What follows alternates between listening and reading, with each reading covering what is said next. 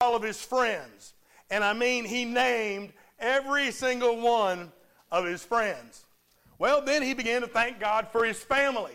He thanked God for his mama, and he thanked God for his daddy, and for his grandma, and grandpa, and all the aunts and uncles, brothers and sisters, named every cousin and thanked God for them. And then he began to thank God for the food. He thanked God for the turkey. He thanked God for the dressing. He thanked God for the fruit salad and the cranberry sauce, for the pies and the cakes. He even thanked God for the Cool Whip, praise God, amen. And then he paused. And he waited. And he waited. And after a long silence, the boy looked up at his mama and he said, Mama, if I thank God for the broccoli, will he know that I'm lying? yep, probably would. Amen. But we should still thank God for everything that he gives us, even for those things we don't like. Amen. That's a little tougher, isn't it? That's a little tougher to thank God for the things that don't go your way in life. But uh, when you're praying over your meal, does it do any good really? Does it really do any good to pray over your meal to bless your food? Does it make it taste any better? Does it nourish your body any better? Well, it might, but here's the instruction, and the reason that we do it is because we're commanded to be thankful in everything. So if you don't have anything else to say when you're blessing your meal, just say, Thank you, Lord. Thank you, Lord. Say that with me. Thank you, Lord. We have a lot of things to be thankful for. I want to share some great scriptures about prayer. Uh, great scriptures that we, we both need to read and to heed in our Christian lives. One comes from Matthew chapter 7 and verse 11 where the Lord Jesus is encouraging disciples and thereby encouraging you and I to pray, saying, If you, though you are sinful, know how to give good gifts to your children, how much more will our Father in heaven give good gifts to those who ask Him? So we should be thankful, but we should also be willing to ask God for wonderful things. In Luke chapter 11, Jesus said to his disciples, So I say to you, ask and it will be given to you. Seek and you will find. Knock and it will be open to you for every one of you. Every one of you who asks receives, he who seeks finds, and to him who knocks, the door will be open to you. Apparently, God doesn't ever get tired of us asking. Amen? Isn't that good news? He doesn't get tired of us asking, not only for ourselves, but for other people, and neither does He grow weary of blessing us. He loves to bless His children. And so, as a result, prayer is a great, if not the greatest, blessing that we have in our relationship with Christ Jesus. We have a God who sees every single one of our faults. You know that? Man, I tell you what, he's got to keep a laundry list for me, amen? He sees all of our faults, yet loves us unconditionally and desires that we come and talk to him about all the things that we want and to ask whatever we think is important. That's your Father in heaven. He knows all about you, loves you in spite of that, and invites you to come and ask for whatever it is that's on your heart.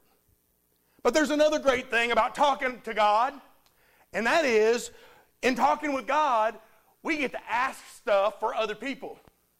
I like that. I get to ask stuff of God for you.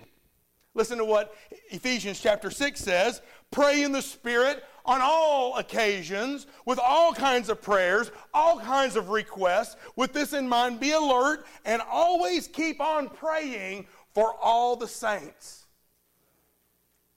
Every hour of every day, I could spend asking God to bless you. And likewise, you could for me. For you see, our greatest prayers are those prayers that are for other people. Now, in today's modern society, and especially in our American culture, we're kind of selfish people. Amen. We're a little bit self centered. Uh, God, I need this. I want this. Please give me this. Uh, you know, it's all about me. But the greatest prayers are those prayers that you pray for other people. The greatest prayers are those things that you ask for others. The greatest prayers are those God blessings that you ask for other people. So, with that being said, who have you blessed with your prayers lately? Have you blessed me with your prayers lately?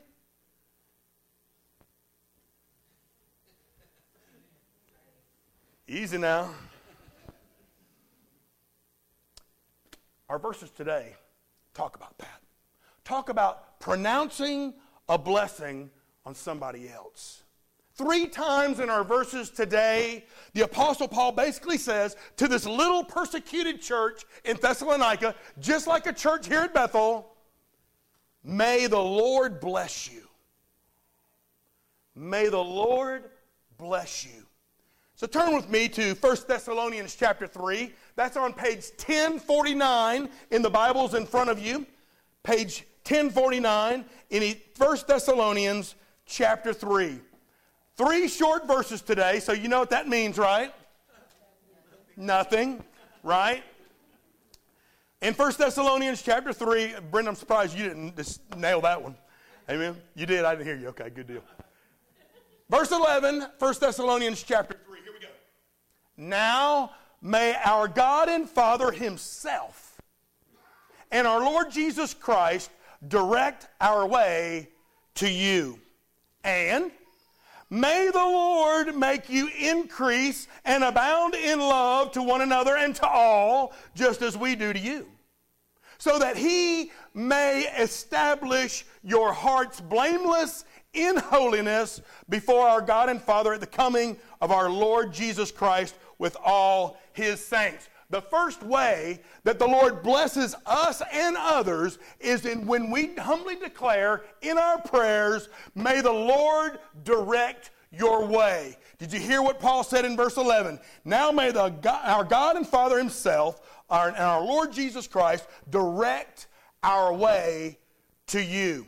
I read about one granddaddy who said, My young grandson called me the other day to wish me a happy birthday. And he said, Papa, how old are you? And I told him that I was 63. And he was quiet for a moment. And he looked up at me and he said, Did you start at one? Same boy called his grandma and came over to visit him subsequently and asked grandma, Grandma, do you know how you and God are the same? Grandma said she started polishing her halo. Amen. And anyway, she said, No, honey, tell me, how are God and I the same? And that grandson said, You're both old. Boy, I tell you what, small kids often think their grandparents are old. Amen. But there's probably no greater blessing than a grandchild, even though we have none. Amen. But I consider the 50 or so young people and children that we have here at church to be my grandchildren. And I have found how amazing it is to be such an influence on young people and children. And you grandparents out there, you great grandparents out there, never underestimate the power and the authority and the strength that you have to direct the lives of your children. But I wonder, do we sometimes take for granted our kids? Do we sometimes take for granted our children because we're really not praying for them like we should? Moms and dads, grandmas and granddads, spiritual parents and grandparents in the church, we need to be praying for our children. If you listen to the news and you watch your news feed, let me tell you what, it can get awfully discouraging what their future looks like. They need our prayers. And you know, we have discovered in the first 10 verses of chapter 3 that Paul urgently desired to go visit his spiritual children at this church in Thessalonica. But he was hindered over and over again by a great many things uh, because it wasn't as easy for Paul as it is for us to come and visit our kids. And that's why he said in verse 11, Now may our God and Father Himself, our God and Father Himself, and our Lord Jesus direct our way to you. It was almost like Paul was praying to God and saying, God, would you just, just clear the way so I can get to my kids, my spiritual children? God, would you just knock down all the obstacles that are hindering me from going to visit my spiritual children? Lord, would you just plow the road of any barriers that are keeping me from doing your will at that church in Thessalonica? And as I contemplated that for a moment, I wondered is there some clearing of the way that I need to be doing? Is there some clearing of the way that you need to be doing in your life in order to accomplish something that Jesus wants you to do, perhaps in ministry? Is there something that's blocking your way from serving the Lord? Is there something that you just need to do for the cause of Christ Jesus? I don't know what it is, but you probably do.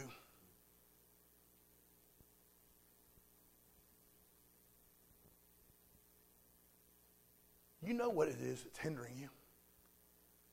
So I want to encourage you this morning to make Proverbs chapter 3, verses 5 and 6 your promise verses. And that passage goes like this Trust in the Lord with all. How much? With all your heart. And lean not on your own understanding, but in all, how many? But in all your ways, acknowledge Him, and He will direct your paths. Perhaps we ought to pray and ask God to make Proverbs chapter 3, verses 5 and 6 a reality in our own lives. Perhaps we should pray and ask and, and just say, Lord, would you just knock down the obstacles? Would you just clear the way so that I can do your work, your way, for your glory? Perhaps we need to do that. May the Lord direct your way. But there's a second way that the Lord blesses us and others and that's when we humbly declare, May the Lord increase your love. Again, go to verse 12. And may the Lord make you increase and abound in love to one another and to all, just as we do to you. How many of you like it when your 401k increases? Amen? Praise God. How many of you like it when your savings account increases? Amen? Show me some hands here. Here we go. We like it when it increases. How many of you like it when the garden flourishes and abounds? Amen? We all like that. Uh, do you like it when your bank account overflows with money? Raise your hands up so I need to come see you. Amen. Praise God. Praise God. Amen. All right. Generally speaking, here's the scoop. We all like the idea of increase. We like the idea of increase. I mean, it's hard to imagine how a dirt poor girl could have a wealth of over $2.5 billion. Why can't we all be like Oprah Winfrey? Amen. Well, it's because God don't work that way. That's why. God doesn't allow or bless or give or curse everyone with great wealth. Why? Because to God, wealth is not very important. Jesus said in Matthew chapter 16 and verse 26, What good will it do for a man to gain the whole world and yet forfeit his soul? Or what can a man give in exchange for his soul? Wealth is not important to God. Why? Because listen up, friends. On the day of our death and judgment, all wealth will be worthless. So, if that's the case, then there's got to be something greater in this life than wealth. There's got to be something greater than wealth. I think that there are many things that are greater than wealth, but I think that there's one that's far greater than them all. And the Bible tells us about it. In 1 Corinthians 13 and verse 13, and now these three remain faith, hope, and love. And the greatest, say greatest. And the greatest of these is love. Peter wrote about it when he wrote to the churches in 1 Peter 4. He said, But at the end of all things, when it is at hand, therefore be serious and be watchful in your prayers, and above all things, more importantly than anything else, above all things, have a fervent love for one another, for love will cover a multitude of sins. Friend, is there any doubt in your mind this morning that love is the single most important quality in the life of a Christian? If you don't have love, you won't do nothing for the cause of Christ. How do you know, Bill? Well, the Bible tells me about it. If you would turn with me in your Bibles to 1 John chapter 4, I want to share with you just a little passage that will remind you of the important quality of love in the life of a Christian. 1 John chapter 4, and I don't know what page it's on in the Bible's in front of you, but you can find it. Just go to Revelation and hang a left. Amen. You'll be right there. 1 John chapter 4. This is the same John that wrote the glorious gospel of John. And here he is writing again in a letter that uh, kind of went from church to church to church and, uh, in that day and time. In 1 John chapter 4, in verse 7, listen to God's instruction about Christian love. He said, Beloved, let us love one another. He could almost stop there and be done. Amen. Let us love one another, for love is of God.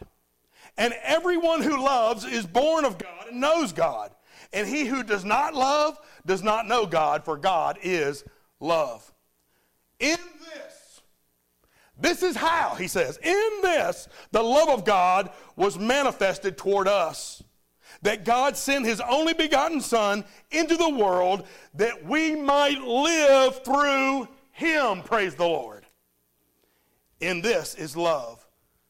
Not that we love God, but that he loved us and sent his Son to be the propitiation for our sins. That is the payment that satisfies the payment that paid the penalty for our sin, that which was counted for us, that that settled the sin question, that remedy for the sin cancer that every human being had. He is the propitiation for our sins. Beloved, if God so loved us, then we also ought to love one another. Now, I read that and I say, well, sounds like to me that I'm supposed to love other people like God loves me. Amen? That's the case. I'm supposed to love everybody just like God loved me. And I assure you that each and every one of us here today has more room, much more room for love in our hearts toward other people. You may say, Brother Bill, I don't see how I can love people any more than I do.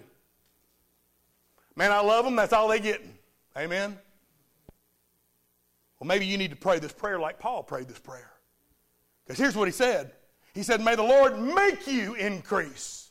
May the Lord make you abound in love toward one another and to all. So we need to know, friends, how can our love increase? How can our love overflow to other people? Well, practically speaking, it's only going to happen when you seek to understand how the Lord loves them. When you begin understanding how the Lord loves other people, then you're going to be more apt to love them more yourself. Perhaps you've got to ask God to fill you with His spirit of love. Perhaps you need to ask Him to fill you with the overflowing love that He Himself has for people. And beyond that, friend, I just got to tell you, you just got to keep practicing. Just keep practicing. Feel like it or not, keep loving people. Even when they're ornery and stubborn and mean, keep loving them, amen? Just keep practicing. May the Lord direct your way. May the Lord make you increase and abound in love toward one another and all people. But there's a final way that the Lord blesses us and others. And that's when we humbly declare, May the Lord strengthen your heart. Look in verse 13. So that he may establish your hearts blameless in holiness before our God the Father and at the coming of our Lord Jesus Christ with all his saints. Read about the same grandpa we were talking about earlier, and he was telling his grandson, he said, When I was first hired as a blacksmith, I was terribly weak. And so I needed to develop my muscles to be able to do that difficult job. And he told the grandson how he developed his arm and shoulder muscles. And what he said he did, he said he would stand with five pound potato sacks in each arm and he would hold them there just as long as he could until he just dropped down. Well, after he got to, uh, able to hold those five pound sacks, he went up 10 pound sacks and he would hold those 10 pound potato bags as long as he could. And then when he got good at that, he moved up to 50 pound sacks. 50 pound potato sacks, holding them out in his arms like this as long as he could. And before he knew it, he told his grandson, he said, I was able to hold up 100 pound potato sacks for over a full minute. He toughened up, he had gotten strong. Now, friend, do you know what you need more than anything as you get older? I wouldn't know this yet, but you may. What do you need more than, let me clarify that. What kind of exercise do we need the most as we age? Strength exercise. I used to think that it was aerobic exercise. Got to keep that heart in good order, right? Got to keep that heart ticking properly. But it's not that. We need more strength exercise.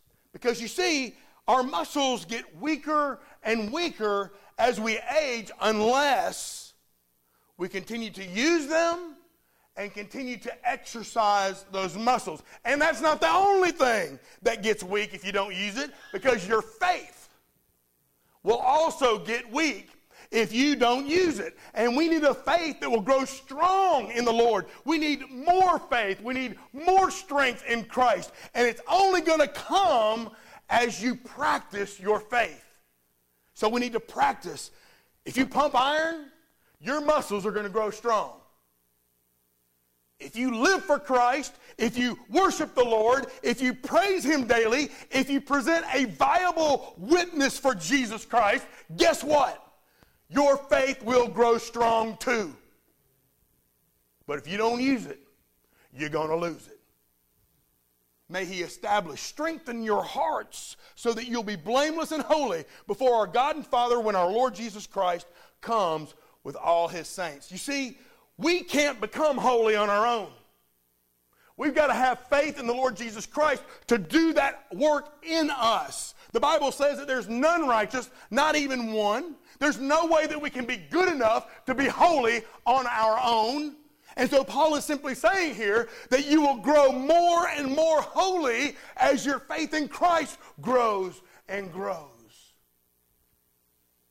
Christ is the only one that can make you holy. He is the Holy One. And as far as being blameless before God, did you know that true Christians already are? And even that's all because of Christ? In 2 Corinthians 5:21 the Bible says that God made Jesus who had no sin to become sin for us so that in him you and I might become the righteousness of God. Wow. May the Lord direct our way. May the Lord make us increase and abound in love toward one another and all people. And now may the Lord establish your heart, strengthen your heart in Jesus so that you will become holy, more holy each and every day. More like Jesus. I want you to think about something for a second. I want you to think about the person who is lost in their sins. The person who has not come to Christ, who is not saved, has not placed their faith in the only true Son of God, that person at some point in the future will have to pay for their own sins. They will have to pay for their own sins. But the Bible says that the one who confesses that Jesus is Lord and believes in their hearts that God raised him from the dead, that person's saved from the penalty of sin. Praise God. For that person, the price of sin, eternal death, has been paid in full. And that person is now justified in the eyes of God. And that believer becomes as righteous as Jesus Christ himself in the eyes of God. The only question that remains is have you confessed that Jesus Christ is both your Savior and the Lord of your life? I want you to pause for a second and I want you to weigh the options lost or saved, hell or heaven. You can pay the price yourself if you choose. Pay the price yourself for the, the price of sin and be eternally separated from God in a very real place called hell. Or, or when you stand before God, you can say, Father, I'm with Jesus. I'm with Jesus. And you can enjoy the eternal life with God that He created you to enjoy. So, what is your choice this morning? Lost or saved? Hell or heaven? What is your choice today? Before you make that decision, I want to share a blessing over you. This week in my personal devotion time, I was reminded of the blessing told Moses to bless his people with. Here's what he said The Lord spoke to Moses, and he said, This is the way you shall bless my people. May the Lord bless you and keep you. May the Lord make his face shine upon you and be gracious to you. May the Lord look upon you with favor and give you peace. Friends, I pray and pronounce that blessing over you and over your families today. But in order for you to be able to pronounce that blessing on someone else, you've got to be one of God's people. And that only comes through faith in Jesus Christ. You can make that. You can make your choice clear. Is it Jesus or yourself? Let's pray. Father in heaven, we rejoice at the clear conviction your word provides and Father, I thank you for your countless blessings in our life. Father, the people of God just are just rejoicing in the ways over and over again you have blessed us. Father, we just want to thank you. Lord, we want to thank you for saving us and for providing us forgiveness, justification, and heaven. And we fully realize that it only comes through Christ. So, Lord, if there's one here today that needs to make that choice,